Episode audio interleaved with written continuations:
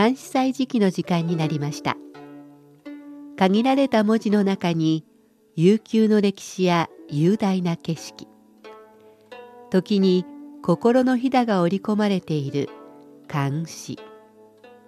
日本の俳句や短歌にも共通するところがあるように思います。読むたびに聞くたびに理解が深まったり新しい発見があったり。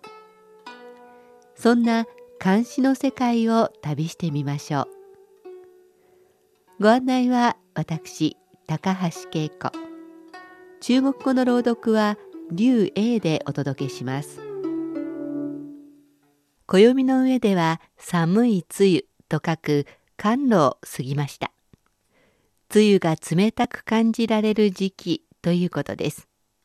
確かに国慶節の大型連休も終わり北京は涼しいというよりも寒さを感じる頃になりました。あと1ヶ月ほどすると北京では集中暖房が始まります。この集中暖房は驚くほど暖かくなるので暖房が始まるまでのちょうど今頃が北京では一番寒い時期かもしれません。近所の公園を走る時も日差しがあっても T シャツ1枚ではさすがに寒くウィンドブレーカーを羽織るようになりました。街を行く人の服装もすっかり冬服になっています。厚手のコート姿こそありませんが毛糸のセーターなどは当たり前といった感じです。国慶節の連休を利用して衣替えをした人も多かったことでしょう。さて今日は新疆トルファンでの10月の様子を歌った新人の人の今日に帰るを送るを紹介します。人の今日に帰るを送る。新人匹马西从天外归，扬鞭指供鸟争飞。送君九月交河北，雪里题诗泪满衣。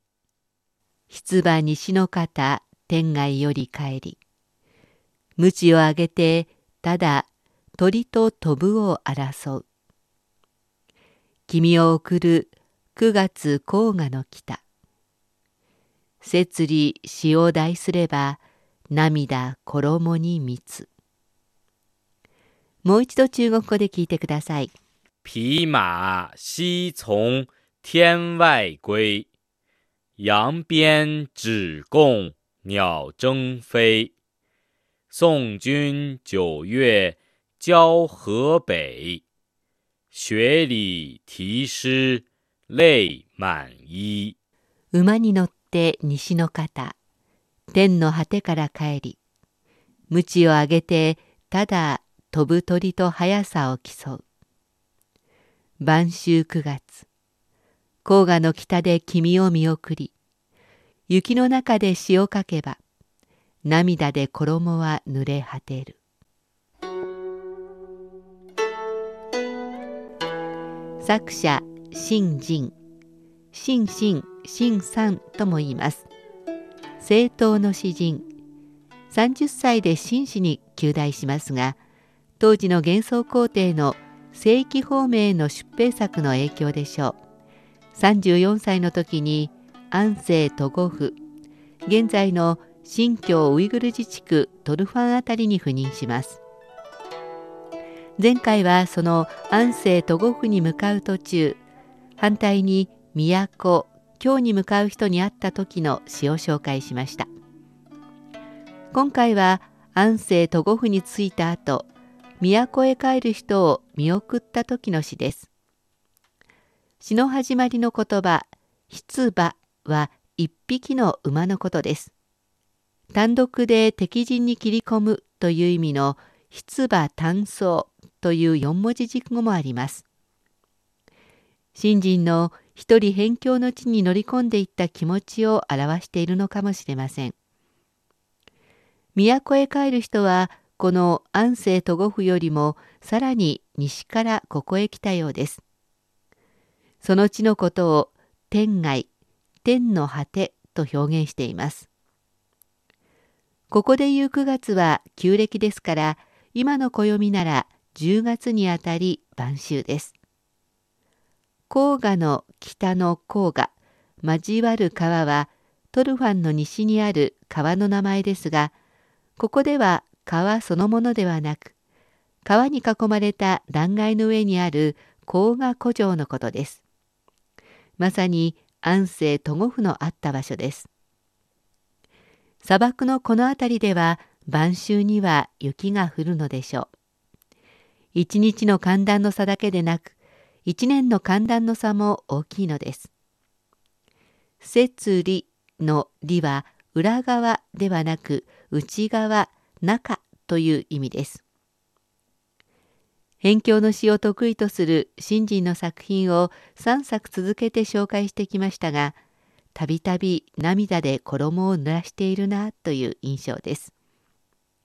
実際涙を流していたかどうかは分かりませんが今以上に辺境の地と都の生活ではあらゆる面で格差が大きかったということでしょう。ではおしまいにもう一度聞いてください。人の今日に帰るを送る新人。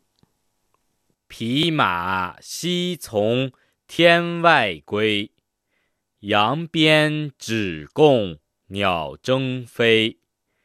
送君九月交河北，雪里啼湿泪满衣。出馬西の方天外より帰り鞭を上げてただ鳥と飛ぶを争う。君を送る九月黄河の北。摂理詩を題すれば涙衣に蜜馬に乗って西の方天の果てから帰り鞭を上げてただ飛ぶ鳥と速さを競う。晩秋9月黄河の北で君を見送り雪の中で詩を書けば涙で衣は濡れ果てる。監視祭時期今日は新人の人の今日に帰るを送るを紹介しました。